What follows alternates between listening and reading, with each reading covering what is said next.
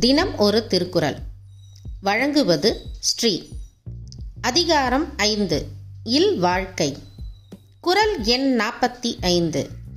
குறள் அன்பும் அறனும் உடைத்தாயின் இல்வாழ்க்கை பண்பும் பயனும் அது. விளக்கம். இல்வாழ்க்கை அன்பையும் அறனையும் கொண்டு விளங்குமானால் அவ்வன்பே வாழ்வின் பண்பாகும்.